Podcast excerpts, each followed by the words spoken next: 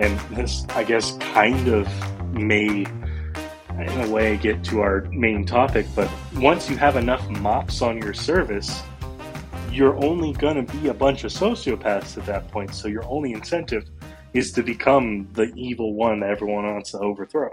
Which actually, you know what? This might even be a good way to introduce the whole podcast here because this actually goes into a lot about what the article talks about geeks, mops, and sociopaths in subculture evolution. Um, before we get to that, I want to go ahead and say welcome everybody to Reboot Podcast.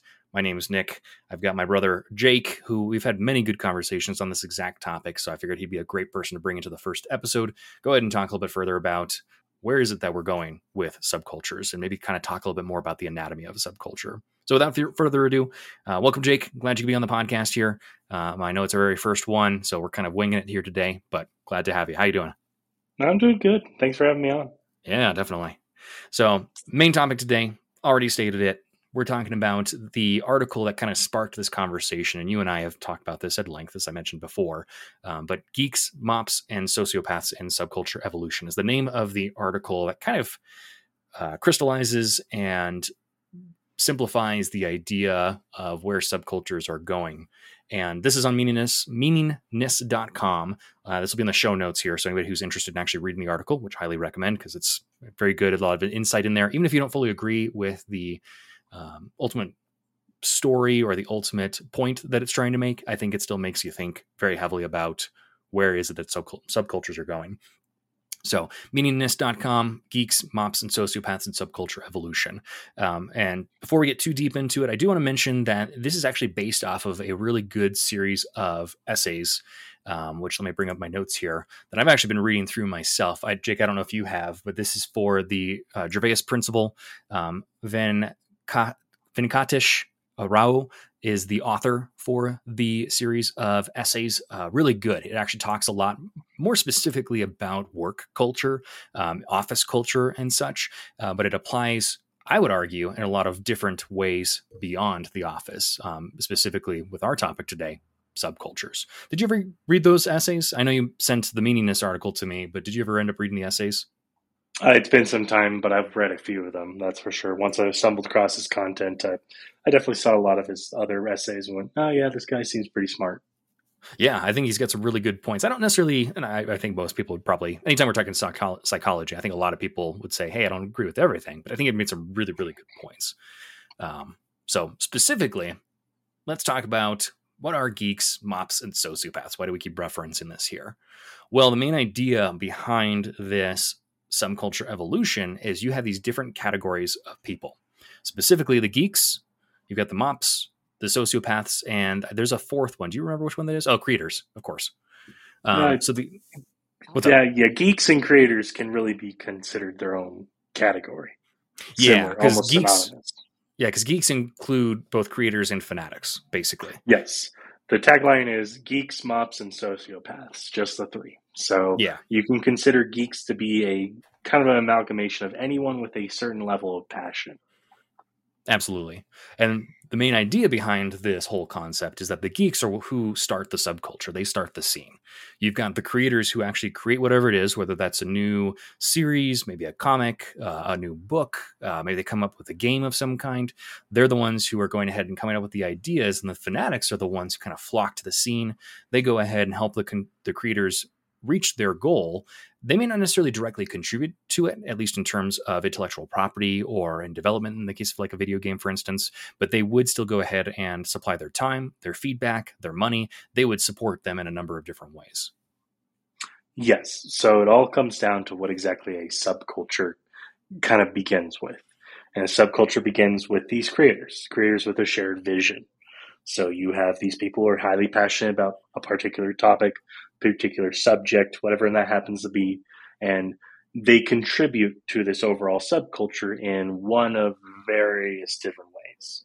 For instance, if the subculture were about comics, you'd have artists who create the comics, you have people who fund the creation of the comics, and basically the idea is that to be considered a geek, you are contributing a creative form. You're contributing to the creation of new content within that subculture. Yeah, and it can be as simple as doing something like even creating fan art for something that is still a form of fanaticism that goes ahead and contributes to the scene it may be a little bit on the lesser degree but i wouldn't i would still say that definitely puts you in the, the category of fanatics Yeah. and geeks Yeah. No, that's an incredibly important role. I would never downplay that as anything less important. Uh, fan culture is exactly what we're talking about. If you have a passion to contribute anything, whether that's you made a fan song, you made a fan fiction, you drew fan art, you simply created something, anything, and gave it back to the community, that is a form of creation. And that qualifies a person under this sort of geek label. Now, Yeah. it's important to note that it has to be of something that took some effort. It can't just be, you know, sure that's where we kind of get into mop culture a bit and how you can kind of define the barrier between them, but we're not quite there. But Yeah. it's important that there be some effort, expenditure on the part of the creator that costs them something that they don't necessarily expect to have any return from. That's a good good point there actually is the fact that there is no expected return on that. Even even any form of gratification or uh um uh, but a big thing a lot of people do nowadays in particular is people are trying to go ahead and build their own audiences, right? And the main idea behind what I would say are probably older subcultures back before the internet really exploded and social media became kind of this um, this kind of monster that everybody was trying to feed in one way, shape, or form is that it was about just going ahead and creating thing this thing because you wanted you, you just loved it. You just wanted to go ahead and contribute in some way to this thing that you love so much, but without actually receiving something in return. So very good distinction. hmm And that kind of brings us into what exactly a mop is in a way, because that's more or less the inevitable next step of a subculture, if you will. You have these creators, you have this content being pushed together. Everybody's got action, energy, effort behind their material here, and they're all contributing to this subculture. It naturally attracts people who want to consume that content Mhm. but not necessarily contribute back. And that's really, in my opinion, what the definition of a mop would be. Yeah. Yeah, because I know we've thrown that word out a couple times now, but the mops are kind of your not quite fanatics. They're interested, but do they care that much? Eh. It's it's it's where they start to get onto that that line. They they kind of that line of, you know, are they actually going to do something about it, or are they just there to go ahead and, and kind of consume it? I like the way that obviously the article itself goes ahead and points it out. Mops are fans, but not rabid fans like the fanatics. They show up to have a good time and contribute as little as they reasonably can in exchange. Yes, it's all about how little they contribute. That's the main thing that distinguishes a geek from a mop in this case. A mop, as the name implies, soaks up a bunch of that content, a lot of that water, if you will. It Yeah. does little else aside from soaking it up. It creates the demand in that subculture for new content. And, well, that demand sort of, if you will, continues to compound. Because there's always Yeah. going to be more mops than there are geeks. Always, That's because just it's how humans are. Yeah. Yeah. it's passive, like you said. So, I wasn't sure if I lost you there, so no, sorry about that. good. Um, no, completely agreed. Um, yeah, and so mops are probably so. This is where it's tough because, and I, want to hear your opinion on it. Mops are kind of again, they're on that line where they are definitely doing the least amount of work possible. They're not really going ahead and contributing, like you just mentioned. They're really soaking up the experience. That's about it. now, are mops inherently bad? Not necessarily. They are bad for the subculture. They're bad in several contexts. And I'd say in general, they're mostly bad, but they're not exclusively bad, is the big thing. Uh, we all take the role of a mop in certain areas of our Oh, yeah. lives, if you ask me. For instance, I can watch a movie. I'm not particularly a passionate person about whatever subject the movie is uh, pertaining to or whatever subculture, say, a Marvel movie would be about. So I would qualify as a mop in that case. But there are subcultures I am actively participant in where I would not be a mop. I would be much more inclined to be a geek. But that's the thing is we all take on these roles in different places in our lives and we're all going to be doing it differently. Some people don't ever become a geek. They're just straight up mops, but that's not everybody. Yeah. Then I, I like your foreshadowing there, talking about Marvel. Uh, good, good, uh, good shoehorn there. Oh, um, oh, yeah. yeah. and I think mops. Like I think the the main point that I think about when I when I really this is where I started to think, you know, hey, this this article's onto something. When I started saying, hey, you know, mops are what dilute the culture. The new mm-hmm. thing, although attractive, is more intense and weird and complicated than mops would prefer. So what they have to do is they have to water it down to make it more interesting. Well, not interesting, to make it more consumer friendly, digestible. There you go. That's I guess that's kind of the word I was ultimately going for. And ultimately, so, when your purpose in that subculture is to soak up, you want as little resistance between yeah. you soaking it up and it coming to you. So the less weird, the less interesting, the less dynamic it happens to be, ultimately the better when it comes to being a mop. Yeah.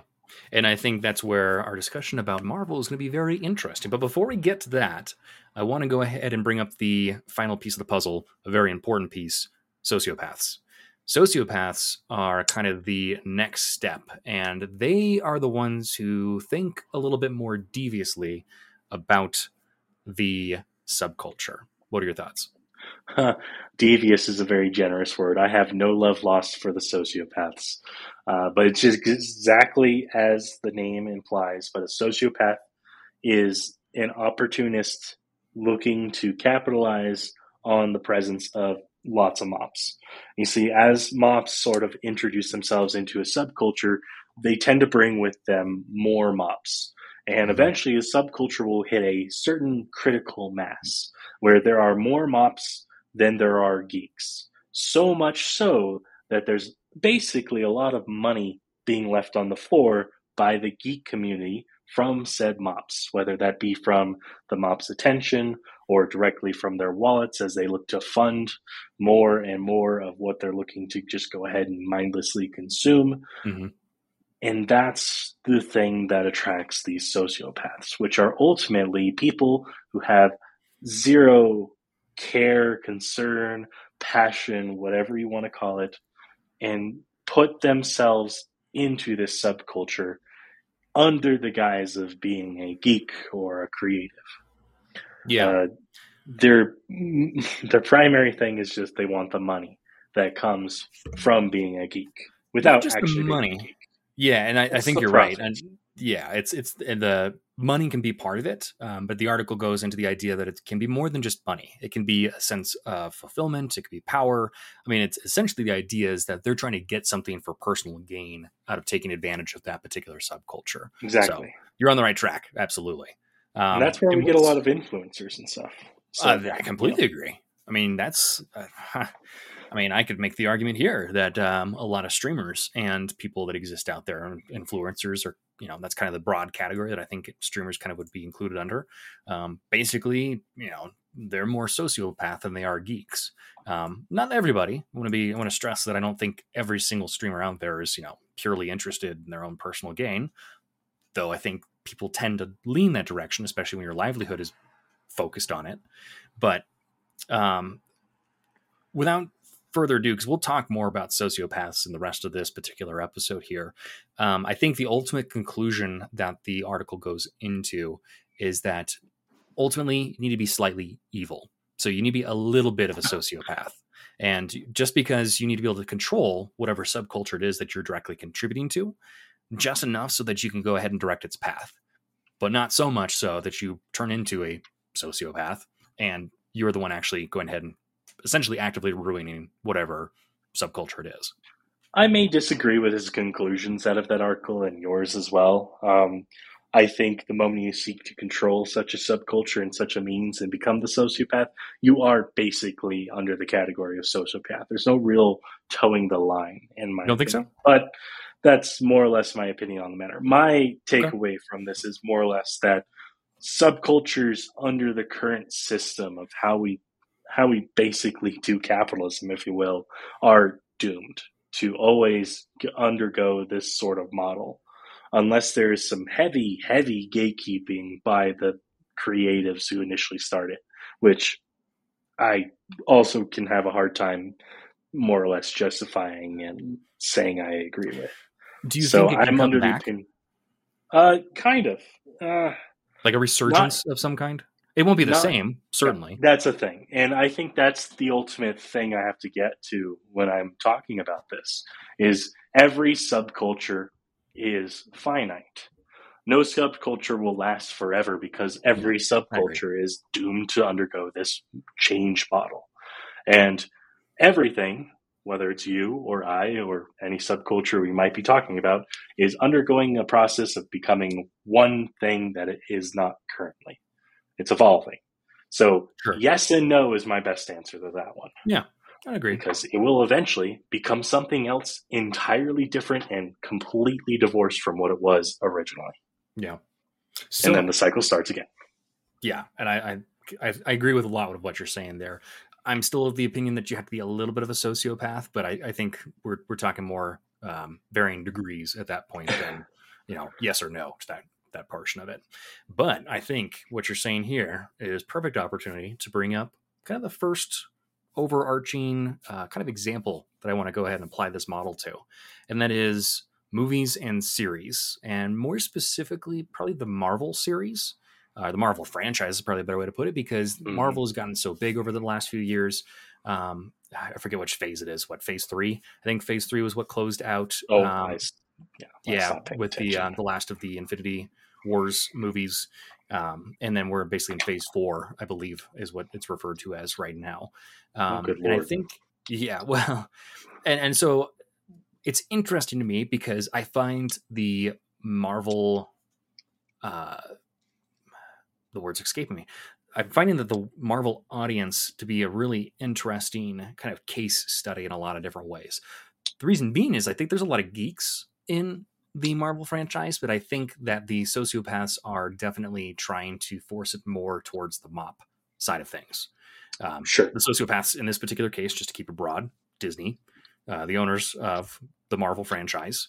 Um, though you can certainly go ahead and look at individuals and say, okay, they're probably fitting more of that um, that sociopath mentality versus the geek mentality. Um, but what are your thoughts there?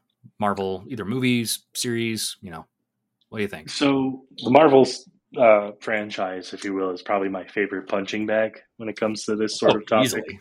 And I know that a lot of people who listen are probably going to really enjoy. Yeah, I know a lot of people who sure. listen are probably going to really enjoy Marvel. And I got to say, I don't hate the Marvel movies. I've actually enjoyed quite a few of them, but I think they're a really interesting study. Just want. to. I'd rather despise them. I feel like they're pretty much a perfect example of everything I hate about current systems.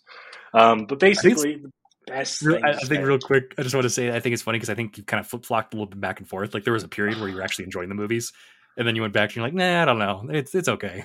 there was a period in my life where I used to go ahead and like you know eat things I found on the floor. That doesn't necessarily mean I go ahead and I look back and say, hey, uh, I fair. should do that again. So it's one of those things, in my opinion. There's a point where you're like, oh, yeah, this is novel yeah. and new and interesting. But then you go ahead and you examine it a little bit closer. You start to consider what it actually sure. contributes to your life. And you start to go, that's basically just wasting my time. And yeah, that's where I'm at with Marvel. So sorry, sorry to say, to yeah. strong feelings. Regardless of that fact, let me kind of break it down to how I see it as far as the Marvel. And let me preface this is just simply my opinion regarding this whole thing. So, as far as Marvel is concerned, you had a dedicated, geeky, creative fan base back when Marvel, as well as the comic industry, was in a wholly different place. We're talking early 90s to maybe early 2000s, kind of like the heyday of where comics really became and came into its own as a subculture. Uh, mm. back then, you know, movies were never really considered to be uh, very highbrow if they were to use, touch on anything comic related. You always had comic movies out there back in the day, but they were never really anything too serious. Um, and then, of course, that more or less changed as eventually we got around to the Iron Man movie, and then the Iron Man movie yeah. ended up being a wild success, and everyone went, "Hey, there's tons of money here." Oh, so, sure. To break it down in this model we're talking about, you have the comic book fans. You have the geeks, the creatives, yeah. uh, a subculture itself, which was undergoing a similar change itself, in fact. Um, but that eventually led into Marvel fandom. And Marvel fandom, of course, got kicked off by all these geeks and creatives who were just so into the the universe of Marvel because it's not just comics at that point. It starts to become comics, movies, toys, and so on.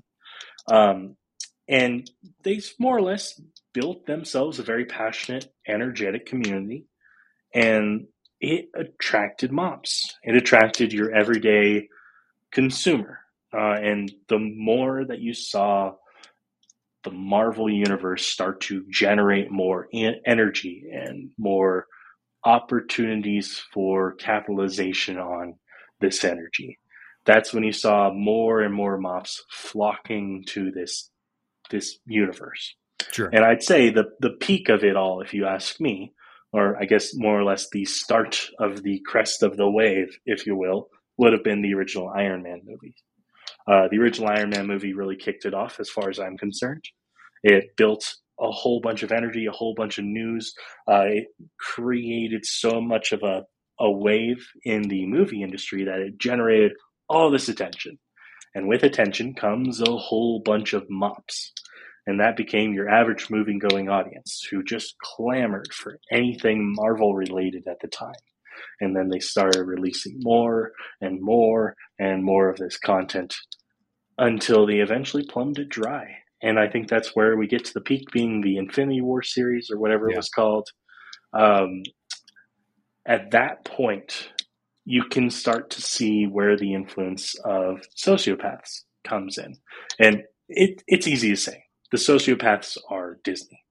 Wow, evil mega corporation is a sociopath. Wow, I could never Big see surprise. that coming. Yeah. Big surprise, yes. So it comes down to the fact that when you have a bunch of attention, you have a lot of energy, as the Marvel fed, uh, the universe did. It created all this opportunity and all this potential for capitalization that attracted more and more and more of the sociopath audience. And this sociopath audience found all the ways to find any which way to exploit people's desire to see and consume more content. And then that kind of brings us to the everyday where just the entirety of it is just uh, people reporting how how dry and mm-hmm.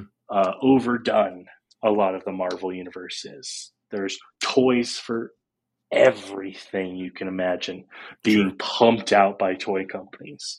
You can find Marvel branded just about anything you can possibly desire. I guarantee you there's a Marvel version of it somewhere, somehow.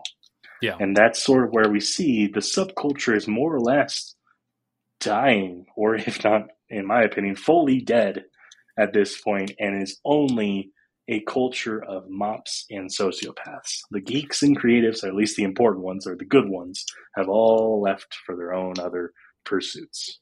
Yeah, I think, I mean, I, I, know you're generalizing right now. So obviously, there's still some people that are involved that are very passionate about it. But I would agree that overall, that it's it's kind of tough to stick with it when there is so much of it that's being exploited in one way, shape, or form. So I think the difficulty is going ahead and trying to find the kind of a, a good way to still keep it interesting, um, but to also, you know, how do how do you get back to the original side of things for the Marvel series? And I think that's a really difficult ask because ultimately it has been diluted. It, it, we found the least common denominator, we being Disney, has found the least common denominator, how to go ahead and cater to that. And to your point, people are just kind of exhausted by the whole process now at this point. So even even the mops are getting tired of it because there's just too much of it that exists out there. And that's I would argue because the magic is gone.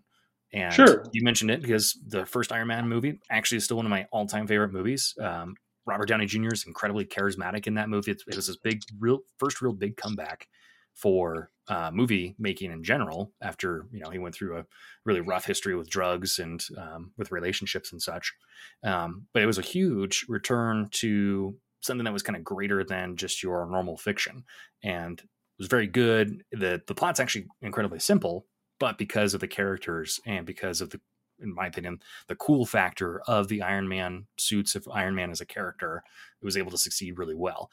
And you can only keep that magic for so long. You know, talk about you know trying to bottle lightning.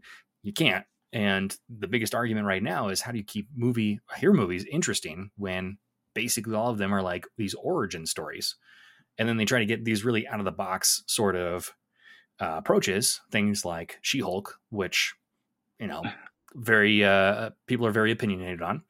Sure. Um, did it drum up interest? Does it drum up discussion? Sure, but is it actually creating fans? Is it continuing to do what the sociopaths are hoping? Probably not in long term. So I think, yeah, Marvel's a good one. Um, I've got a, a, friend of ours who is huge into collecting comics, but he's been collecting comics well before the Marvel cinematic universe became a thing. And so he's still into it because that is a huge part of what he enjoys and what he loves. He's more into the old school comics, specifically the Golden Age and the Silver Age comics. And he's, he's starting to actually even enjoy a little bit of the Copper Age stuff that exists out there. Um, but like, he's not as big into the the newer stuff because the comic series is I don't know how much you've looked at them. I know you're not as big into Marvel. Um, Can't say no. Yeah, a lot of the newer series, it the mixed opinions. I mean, I, I, haven't really read much of it to be completely honest, so I don't really have much of an opinion on it. But it seems more like they're interested in trying to racially diversify, but beyond that, just kind of diversify the idea of a hero as a whole. And it just kind of feels like the way is lost as to where they're going with all of this stuff. It seems more like they have to churn the stuff out because it's it's what people sure. demand versus you know people actually care about this stuff. So I think it's important to preface um, when we talk about geeks versus sociopaths. Sociopaths create content, but it's important to know that this content that sociopaths create is of much lower quality than that of a passionate, creative individual who's genuinely caring about that subculture, as opposed to being entirely profit motivated. So that's important to preface beforehand. But it's also important to note Agreed. that no subculture can exist in perpetuity. It really is not possible for a subculture to just continue going and creating new things forever and ever per- per- perpetually and nobody ever gets upset with it it's much like mining ore when we dig out ore from the ground we find a vein it's rich it's beautiful it's got a whole bunch of stuff in it and we take it out and we use it. But you taking it out of the ground, it's not coming back. And eventually you start to run out of the really good quality, really rich stuff. You start to only find the small, lesser quality offshoots of that vein. And you have to kind of dig harder. You have to really try to mine just that lower quality mined ore itself. This mm-hmm, is exactly mm-hmm. the same with subcultures. And I think whenever anyone complains about, oh, well, it's not as good as the other stuff back in the day, that's expected because the it's audience has yeah. grown tired of the content. They've run out of the rich, beautiful material. That ore is run dry. And now the only ore that is left, the only money left on the table exists in these harder to reach sub communities, these sub subcultures of, you know, uh, LGBT or marginalized communities or anything else like that that are still in existence after all the good stuff has been uh, I shouldn't say good stuff because it's some bad implications there, but all the easy pickings, all the regular mainstream content is more or less dried up. Yeah. All that's left is these marginalized communities to cater towards and that's what the sociopaths are going to do. They just want the money. They're going to go for where the money is. And since all the money is drying up elsewhere, they move into other subcultures. That's a good point.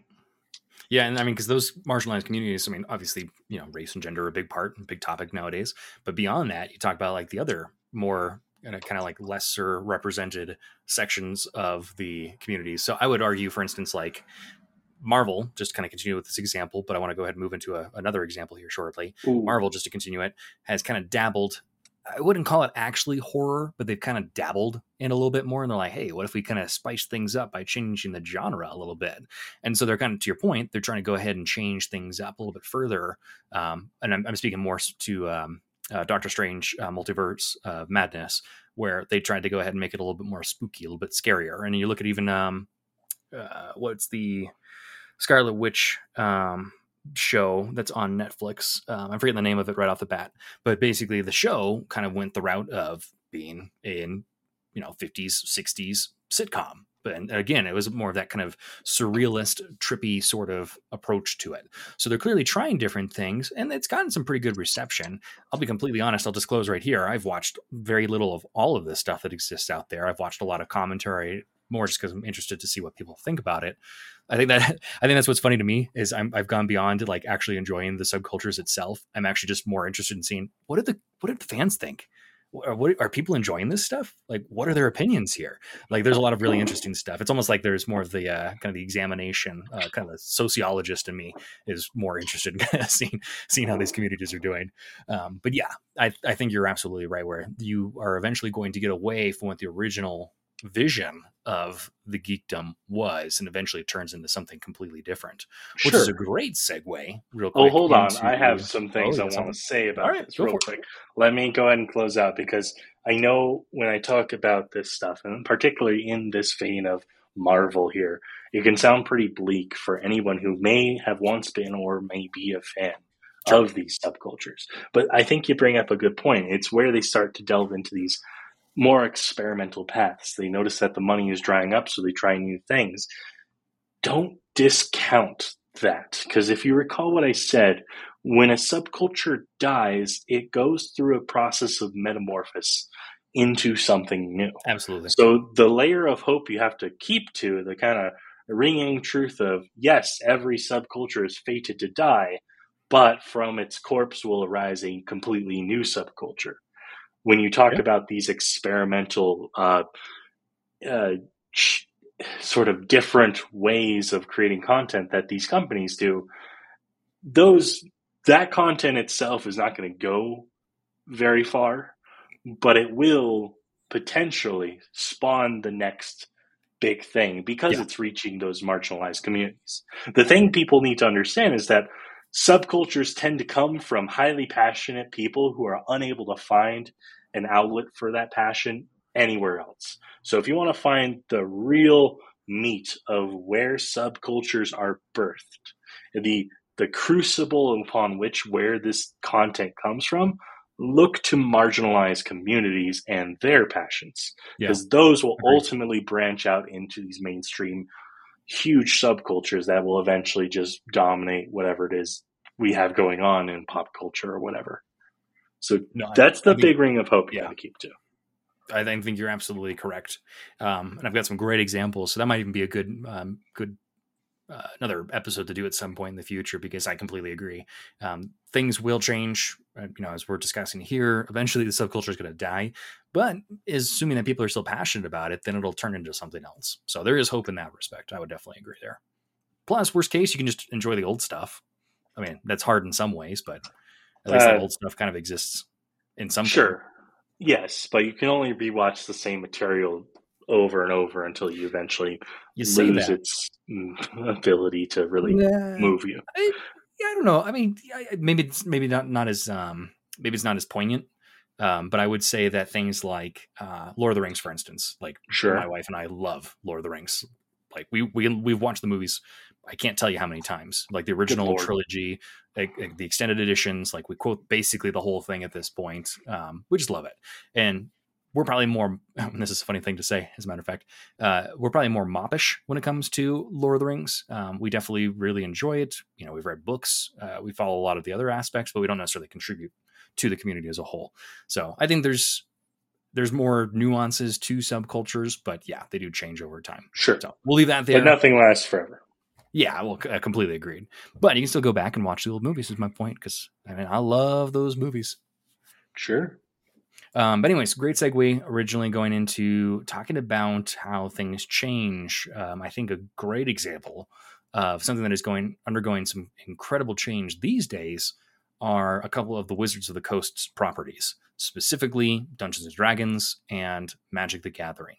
Um, quick history, at least in terms of what's been going on this last couple months. Uh, there's a lot of it out there. We're probably not going to go into too much detail. We're not really interested in re- reporting on what specifically happened, but just to bring everybody up to speed. Uh, Magic the Gathering has been, um, from even like from a shareholder's perspective, Magic the Gathering has been under a very fine tooth car has been combed with a fine tooth comb. It's been under the lens as of late because a lot of shareholders who don't necessarily care, we're talking sociopaths here, who don't necessarily care about the game itself have noticed that, hey, you know, the geeks that are out there that are really contributing and spending their time and their money, that's kind of drying up. And so they are kind of going after Wizards because, well, you've got this game that a lot of people have been passionate about for 30 years now and it's kind of gone up in flames very slowly with their the reputation um, more specifically the most recent uh, 30th anniversary edition of the original set of magic the gathering the alpha cards um, there were some changes to the cards themselves and then not only that but they were selling randomized boosters for what essentially amounted to being 15 randomized cards for $250 a pop and that's kind of disgusting in a lot of different ways. And so that's kind of a good example of where the sociopaths have tried to go ahead and exploit this very geeky side of the community, exploit the mops, exploit the geeks. Um, but beyond that is also Dungeons and Dragons with their most recent, um, I would say, light attack is technically what it was. They were certainly going trying to go ahead and be very sneaky.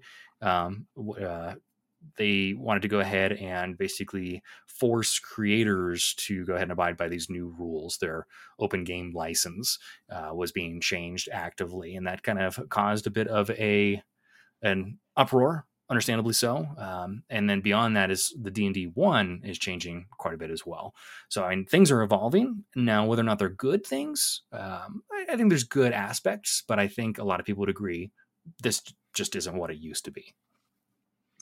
Yes. So I think I, I can't really speak to the Magic the Gathering because that's a, in my opinion, a bit of an anomaly when we're talking about this, as it's almost entirely always been sociopaths um, and a few uh, mops, as far as I'm concerned. I don't see much about the creative subculture behind Magic because it always began as this sort of, in my opinion, rather soulless cash grab. Interesting. Um, that's just my take on it, but I can't say I'm. Yeah, I'm going to disagree, but you know we can get in that discussion Fair. later. But anyways, but sorry. going on over to the D and D side, the D and D side to me is a perfect example of a case study in what happens when a culture uh, blooms, attracts a bunch of this energy and attention from mops, and after attracting all this energy and attention, the sharks and sociopaths start to come out and start to see that there's profit to be made.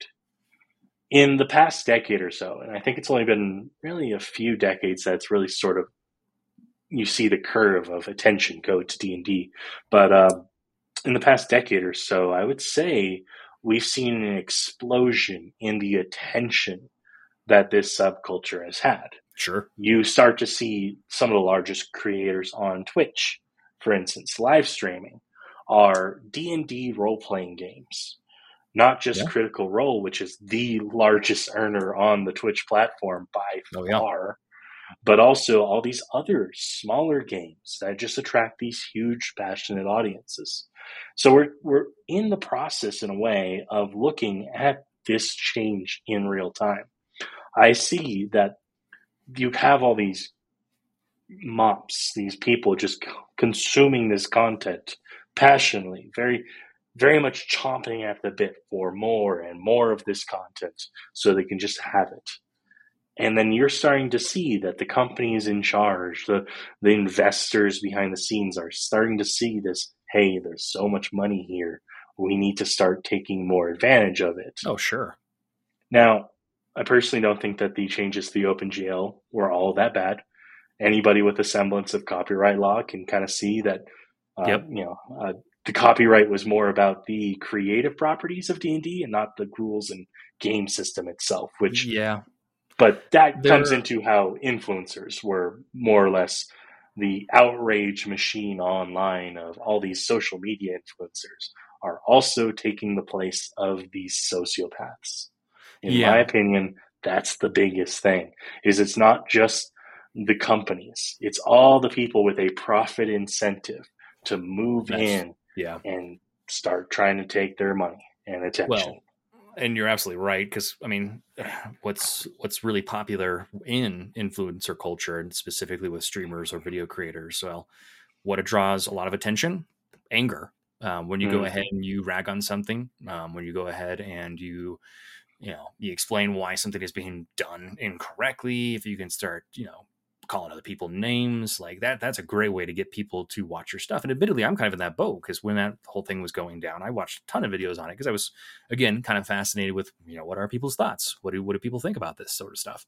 And i would agree when you actually look at what was being changed um, i think it was it was nefarious. Um, it was definitely to go ahead and to tighten the grip on the community a little bit further. Um, you're correct in the sense that the copyright side of things is really only going to focus on the creative side. They can't really go ahead and uh, take the rule system, though I would argue that I think their intent was to go more towards the like, hey, let's try to convince people that we can copyright the rule system, even though technically they can't do something like that. I think there was a bit of a kind of a, an intention to mislead people. But I think that's got quashed pretty quickly because at least you know people were looking pretty heavily at that stuff and said, I don't know about this. But without going too much into that, I think um, what's really interesting about Dungeons and Dragons, and for anybody listening, just so we understand, both Jake and myself have been playing Dungeons and Dragons and other you know d20 systems and other role playing systems for what 20 25 years at this point? Like we played most of my adult life and yeah i mean well even, even beyond adult life. Heck we we got our first dungeons and dragons books back in 2002 2003 i don't remember exactly what it was. Something like we were making stuff up and playing poorly back then too so. But so and this is this is something we kind of have experienced. I would say that dungeons and dragons has in some ways stayed the same in other ways has kind of lost its vision. And I think that's largely sociopath, but I, I think it's MOP related as well. The reason I say that, and you, it's funny, I wanted to point it out, but I didn't want to stop your train of thought, is you mentioned how, you know, you've got this, you know, Dungeons and Dragons, people were chomping to the bit for more. What's funny to me is the whole point of Dungeons and Dragons is to be able to create your own worlds, to be able to create your own systems it's almost like, and I think this is intentional. I think a lot of the sociopaths and a lot of these subcultures have intentionally go, gone ahead and created these invisible guardrails and told people, hey, unless you're playing the real thing, you're not playing the game, which is not true because a lot of these games, specifically pen and paper and board games, they, you can make up whatever you want. The house rules are the name of the game. And I get that people don't have infinite time to go ahead and prepare their own stuff. Uh, so I get that people want something that they can go ahead and quickly digest. Again, we're talking mops, um, but that's I, I, see where they're coming from, and I, I, just think it's interesting that that's how much it's changed over the years. When I look back on the books that we had, it was very few of them were adventures. There were certainly adventure paths and things like that. I think there's been a huge focus on world building and adventure paths nowadays, this decade, than the last couple decades. Whereas you know, when we first started playing, it was really rule systems. It was how do we go ahead and create a system based around, you know, castle creation. Um, I've still got the Strongholders Builder's Guide um, from 3.5 for Dungeons and Dragons. That was one of my favorite books because I loved the idea of going ahead and creating these intricate dungeons with, you know, rules, very crunchy rules to go ahead and uh, help support it. That kind of exists nowadays, but because mops have kind of entered into the scene, the system as a whole has had to kind of simplify itself. And it's just, I find it interesting. I don't really have any comment to say, you know, it's right or wrong. Um, it's just interesting to me how much the system has changed so heavily over the last 20 years. Sure. Now, that's again, you have to understand that like mops aren't there to create. So when you say oh, that, completely. Oh, yeah. That's why I'm saying, yeah, ultimately that makes sense yeah, there's nothing stopping people from creating their own games. There's nothing stopping you and I running out into the woods and pretending we're wood elves for like two days. Hey, I've done but, that before. Okay. Okay. Well, you know, like unironically, to, I, dude. I know that's what I'm more or less getting at. But yes, so it comes down to when it comes to modern society, we have more people online, more leisure time than we've ever had in history. Completely. And we want content. We want to mindlessly consume content. And now we have these devices all around us, like these smartphones, these mobiles, these laptops, these desktops, these computers, just ubiquitous in our lives. And they allow us to consume content at such a rapid rate, super passively. In a way, it's almost like digital drugs of sorts. Oh, and we're just spoon feeding ourselves continuously. So, you have this huge audience of mops that you never had in the past. And of course, yeah, every single one of these people could go out there and set up their own D and D game, but that takes more effort than being a mop. That would require you to be a geek, and being a mop is infinitely easier. So why not just watch some people sure. play D and D online and soak up that content? So yeah, I think D and D again, perfect example of a subculture that we're seeing this exact model play out. It is the sharks are moving in, the sociopaths are making themselves known. You're going to start seeing the lower quality content coming from these people. It's going to look polished. It's going to look cool. Yeah, on the but exterior until you start to get have, into it. Exactly. It's not going to have any of that passion. It's not going to have any of that drive that originally got us all to this point. So, as with every subculture, it will eventually end. Well, and and to your point, and as we talked about earlier, it's not going to end necessarily. Like it's not going to just disappear entirely. It's going to change, which sure. it has already. I mean, a large portion of the people who did 3.5 for Dungeons and Dragons and started to work towards four, uh, fourth edition specifically, um, ended up creating Paizo, and now you've got the Pathfinder system, which my my group has faithfully faithfully played for like the last seven years. Uh, now mm-hmm. we're on Pathfinder two, um, which we love a lot. So that's that's what's going to happen. Is it's going to continually change. There's going to be new systems that sprout from this. Um, there's a bunch of pen and paper. Um, uh, you had a better word for it, but basically subcultures that have started to sprout up that are much smaller, marginalized. I think is what you were saying earlier. That are Not necessarily marginalized, but sub yeah, cultures. Yeah, sub cultures within that's, that's, a better way to put it. Yeah, yeah, yeah. Sub sub subculture um, that have started to spread out that are a little bit more esoteric, a little bit more nuanced and kind of niche in exactly what they're trying to fulfill. They're so weird. it's going to continue to happen. Hmm? They're weird. That's the well, thing. they're weird, and weird's cool depending on what but, it is. Everyone has their own weird, weird fascinations. Weird is why people don't necessarily gravitate to it when they're mops. Oh, completely. Again, that's yeah, sort exactly. of the reason why subcultures are born. But yeah, you're right. You're getting onto the exact same topic as I am. Is everything's under this evolutionary pull of changing into something it never was, and then completely turning into something different, completely divorced yeah. from what it was. And it's important to say that just because it looks like D&D now doesn't mean it's going to look like D&D in the future. Heck, we may not even recognize it as being a child or evolution of D&D in the future. Oh, we yeah. don't I mean, know. D20. Yeah, we have no idea what's going to happen with it. So I, I completely agree. Um, I think, yeah, to your point, obviously the reason why we wanted to talk about it today, Dungeons and Dragons is a great example of just exactly how that evolution changes. Yeah, it's interesting. Subcultures, you know, they sprout up and eventually they die. Um, it kind of brings to the next thing that I wanted to talk about. Now, this is going to be a little bit different because we've talked very pop culture with both Marvel and with Dungeons and Dragons, Wizards of the Coast, you know, Magic the Gathering. Um, main thing I want to talk about you because it's what you do for a profession, or at least it's involved with what you do for a profession, is open source. Um, because open source is in its own way its own separate subculture, has a lot of geeks, and I think open source in particular kind of leads and leans more towards a geek friendly environment, mostly due to the fact that you have to understand it. There's a rule system behind it. You have to contribute to it. And then, arguably, most importantly, probably the, the, the actual thing that's going to help uh, subcultures endure is that it's essentially free. It's open source. So that's a one way to ensure that the sociopaths are at least marginalized. So yeah, um, so open source software in particular, it's a very nuanced and wide spectrum of different subcultures if you really think about it. In fact, I'd say every single piece of open source software is its own subculture to a degree, kind of these micro subcultures of sorts. And yeah, you're right. Uh, most open source software, if not all open source software, except for maybe a few larger projects, start as just simply passion, passion projects by some very motivated, and rather altruistic people. They are looking to go ahead and just simply create something and provide it to others. And by doing so, they tend to create a little community around their software. Now, it's nowhere on the same level as anything like entertainment, because again, we're talking sure. about something that's much more related to profession, to work, to getting things done. So it has a bit of a different dynamic but you still see a lot of the same principles apply, in my opinion.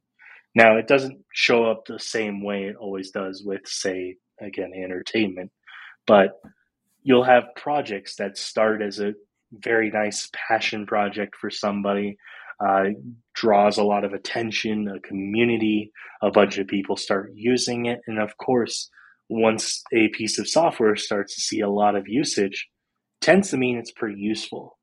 And when it's pretty useful, that means companies are more likely to fork yeah. it, ex- embrace it, and by embracing it, trying and go ahead and taking it over, more or less controlling it. Yeah. We've seen this happen with Microsoft. We've seen this happen with Oracle, infamously. Um, this happens all across the board with various companies, and not even just companies. Like there will be people who start their own uh, one man organization just so they can try and take over a project, if you will. So it is something that plays out with the geek, mop, and sociopath. Absolutely. So. Yeah, I I think that's a that's the main reason I wanted to bring it up because to your point, it you put it very eloquently. It's not entertainment, but it still falls under the same kind of category. And in some ways, I think it's just as prone, if not more prone, because it is work related. There is money to be had there. So if you can, if someone can go ahead and take control of it, then there is profit to be made because it specifically has intrinsic value for it. Um, it makes life easier, or it accomplishes a task that was maybe a little bit harder beforehand. So there is value in going ahead and capturing and taking that for themselves. Um, so I think to kind of wrap up our discussion here, the main reason why I think when you, you brought up, you know, obviously we were trying to talk about like, all right, where we want to go with the whole, you know, geek side of things. And I brought up tech and you went specifically to open source. And I thought that was a great example is open source generally, again, is free. Do you think that subcultures need to remain free in order to go ahead and last longer? Because I don't think it, it'll ever not die. Eventually, it's going to die in one way, shape, or form, but is a way of preserving that essentially making everything open source in some way. Basically, the question is Is there a way to make money and not feel like a sociopath?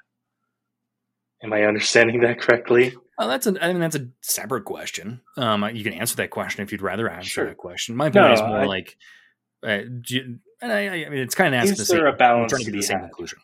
Is there yeah, a balance sure, to be sure. had? Is more or less what I'm getting from your question. There is there a way to be on the good side of being a geek, on the, the righteous path, if you will, while still being able to make a, a tidy profit or make a little money. And well, I'd say most people just want to live is. off. Yeah, just be able to survive. And sorry, sure. what did you say? And I'd say yes, there is. Um, I think tech is a really good example of where this may actually work out. However, I do caution anyone from thinking that this is a sustainable uh, way of doing things. Because if we were to talk about open source, one of the reasons why I like technology and software in particular is it's always about solving problems. It's how do I solve for X as a problem? And in fact, that problem can be just about anything you can think of. In fact, one of those problems could be how do I stop people from taking advantage of my open source project? And that's where you can see some open source projects where creators are able to go ahead and set themselves up as support models, where they are passionately contributing to this small community of theirs, of this project that their community absolutely loves and takes hmm. advantage mm-hmm. of. And they can compr- uh, comprise themselves as a sort of support model. They can charge for the ability to consult support, and deal with their particular passionate software. But that's the thing is there's nothing saying a geek can't make money from its content. There let's talk anything else. Let's see fan fiction, for instance. If there were a particular franchise, if we're going back to entertainment here, you can get money for writing a particularly well loved piece of fan fiction. You can make money making commissions for fan art. There's nothing saying you can't make money when you're a creator. The thing to understand, however, is that does not sustain. As we were talking about, subcultures are inevitably doomed to expand and die, so to speak.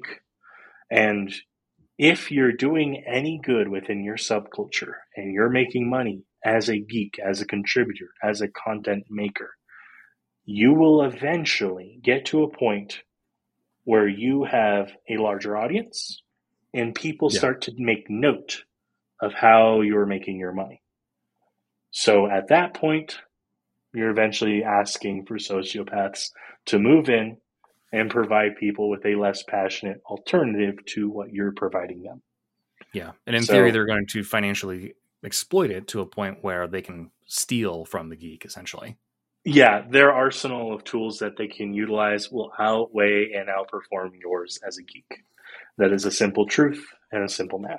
So that goes back to then my original question, which is so then by making it open source by making it free by having creators who do not ask for anything in return does that extend the lifespan of the subculture kind of yeah um, we see this in some others. so again tech is about trying to make solutions to problems. Again one of the problems that people have had in the past is these sociopaths coming in and trying to take over projects. So we see uh, particular pieces of software like the the GNU tools for instance. Mm-hmm. Um, long story short, basically, back in like the Genesis age of technology and software, there's a guy by the name of Richard Stallman, um, kind of controversial figure nowadays, but back in the day, he wrote himself a legal license because he wanted to provide people with free software that couldn't be essentially overtaken by a corporation or somebody sure. with a Protected. serious profit motive trying to just take over the project. So this license, this GNU GPL free license, as we now call it, or one of the GPLs, it depends on which version we're talking about. Uh, this license is particularly used as a way of combating the takeover process. And whether or not it's the most effective is more or less debatable. But the way that it uh, in my opinion, the best way it has had a defense against this sociopathic takeover process is by making the license viral. Basically, what it means is that when a uh, when a company were to implement a piece of software that is protected by this license, anything that they use that piece of software for is also protected under the same exact license. Hmm. And the license explicitly says, hey, you're not allowed to do X, Y, Z for this. This is free open software. Sure. So if you were to, as a corporation, in fact, a lot of software companies like the one I work at have to worry about this. If they end up using a piece of software that was written online that is protected by this license, and they incorporate it into their software that they're building, suddenly their software that they're building is now suddenly free and open source. Yeah. And there are a lot of legal cases about this, and uh, it more or less explains some of the issues Oracle has had, but that's neither here nor there. Yeah, that's interesting. Yeah, so, I didn't know that. Um, that does make a lot of sense, though.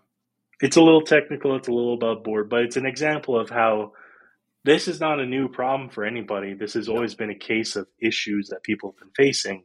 In the tech world, they've tried to look at solving it. Whether or not it's fully solved it, I don't know. But you can theoretically extend the lifespan of a subculture by more or less trying your damnedest to gatekeep out sociopaths. Yeah. But that takes more work. And that's not what geeks are passionate about in the same way.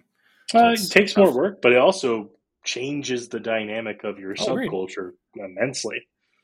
GNU and the, the, the GPL based software has become such a controversial figure that its entire subculture has more or less adopted a whole new persona of you know anti-authoritarian libertarian nonsense.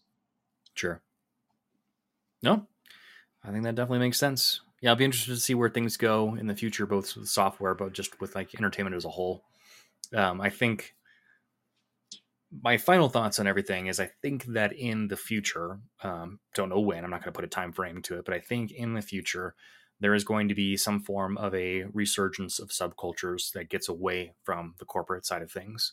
Um, I don't think it's going to fully happen. I'm not saying that it's like all of a sudden Hasbro is going to go ahead and release Wizards of the Coast. Wizards of the Coast has become privatized, and all of a sudden it's just geeks running the, the show again. You know, they make everything more inexpensive, and they they stop anything that's you know a special edition pack or something to that effect. Um, but I do think that eventually people are going to catch on that hey, this is just not working. I mean, look at movies. Movies are kind of already in that boat where people are kind of tired of things just getting recycled because it's you know it's much safer for Hollywood and a lot of the other studios. Well, kind of Hollywood is in the broad term to go ahead and just rehash a series that they know was previously successful and then you know market it that way versus going ahead and creating something entirely new. So I think people are starting to catch on to that. I think it'll eventually crescendo to you know some cultures and geek cultures as a whole. What it's going to look like, how effective it's going to be, I have no idea. But I think there's a bit of a reckoning that's going to be due at some point in the future. I think you might be kidding yourself there, to be honest. Eh, I'll tell you why. You know, main, you know, I'm an optimist. Sure. Uh, I think the big thing to understand with this, and I think this might be my wrap up thoughts on the matter, is again, the first and foremost thing to know is not to fear change because evolution is inevitable, change is inevitable, and every subculture will inevitably go through all these steps. The reason being is again, content needs to be created. If content is created by creative geek individuals, it becomes in demand by another subculture of mops who don't create content. And the mops multiply. So they clamber for more and more content, which eventually leads to these sociopaths moving in and destroying the subculture. You cannot get away from that dynamic. We don't live in an art based economy. We don't live in a world in which every single participant of a subculture is themselves a geek slash creator. That is just simply not true because that's just simply not how humans work. It's not possible to have a subculture be entirely sustainable off of every single member being a contributor. Sure. That's just not how that works. No. And I, I don't think mops are going away by any means, but I think from a societal standpoint, there's still ebbs and flows of subcultures. And I would argue that we're in kind of a, a period where subcultures are generally more run by sociopaths than geeks presently. There are always new subcultures being born, but I think a lot of the bigger ones that exist out there that have been kind of these pillars for so long are slowly getting taken over by the sociopaths. And I do think there's going to be at least a, bit of a an aha moment for a lot of these probably people who are probably more borderline geek mop versus just straight mops um, that'll say, okay, hey, this is not working out. We need to find a, a, better system for that.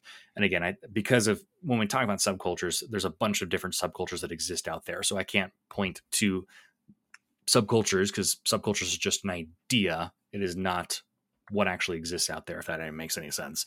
So I, I think I, I, just think there's going to be kind of a bit of a, um, a mentality shift in a lot of true geeks out there to be a little bit more guarded and I think that's already started to take place. So I don't think it's going to be sure. uh, uh, all of a sudden just going to happen.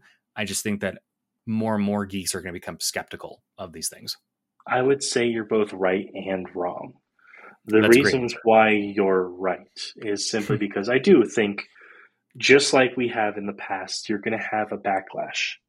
This comes in the form of punk culture, if you will, or oh, yeah. rock and roll culture, which is anti-establishment, anti-system. We're going to try something new, which spawns a new subculture.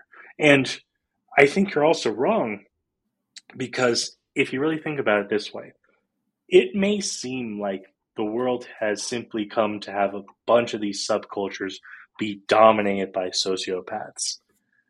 But if I might be so bold, that is simply yours and mine's perception because of our age these subcultures that we think of and we look to as examples of this occurring are the subcultures that we grew up with. Oh, I knew you'd say it. That's the thing. And that's where I'm saying there's just as many subcultures that are just right. getting started that you and I are not completely aware of. Because so, we are don't we don't exist in those subcultures. We're not aware of them. We're mops. And we'll be we mops when mops, they become mainstream. Well, we are not entirely. don't get me wrong. We're not mops. Again, you are mops in certain areas. Yeah, you are exactly. geek in other areas. I guarantee you, yeah. almost everybody's a sociopath in some other way. Yeah. Um, so you, every person fluctuates between these. But we're going to be mops when whatever the next subculture that's just now getting started becomes the mainstream because we're not a part of that initial subculture. We're not the geeks that are passionate yeah, about it. You're right. So I, I think that's the thing to understand is this is just an endless cycle, man. We're just here for the ride. I was just gonna say we're just along for the ride. Yeah, and exactly. we're just destined to be crotchety old men. Is basically what you're telling me. I mean, everybody's destined to be there, man. I don't know what to tell you there. If you haven't made peace with the fact that you're going to be old, then well, I got news for you, buddy. no, I think it's good. Um, well, Jake, really appreciate you being on. Uh, thanks so much for having the discussion today. Um, I think this is definitely a topic that you and I we've talked at length before, and I'm sure we could continue to exhaust this topic. And who knows, maybe we come back to it at some point in the future um, with a, a, fresh look on it or some other take that we want to go ahead and examine. But I think at least for the time being, a great place to start for the very first episode of Reboot Culture. So, Jake, once again, thank you for being on here. Hopefully, we can have you again in the future. Thanks so much for having me, and I appreciate it. Great. Well, thanks everyone for listening. Uh, feel free to go ahead and hit the subscribe, the likes, anything else that exists on whatever platform you're listening on to right now. Um, but other than that, hope you have yourselves a great day, and we'll hear from you soon. Mop it up.